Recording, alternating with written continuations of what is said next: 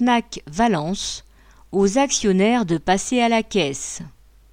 Samedi 15 janvier, suite à un appel de la CGT du groupe, 80% de salariés de la FNAC de Valence, dans la Drôme, ont débrayé deux heures et se sont rassemblés devant le centre commercial pour exprimer leur colère. Depuis des années, ils encaissent des suppressions de postes, des salaires bloqués, des tâches de manutention de plus en plus pénibles, sans compter la pression qui s'accentue pour travailler encore plus vite, vendre des services plutôt que conseiller les consommateurs, gérer la mise en place des mesures sanitaires en plus de leur travail habituel. Guillemets, ce n'est pas la crise pour tout le monde, affirmait un salarié.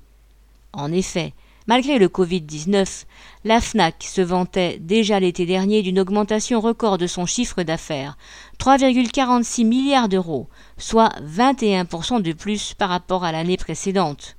Les travailleurs de la FNAC utilisent le seul vrai moyen d'imposer des concessions à la direction. Correspondant Hello.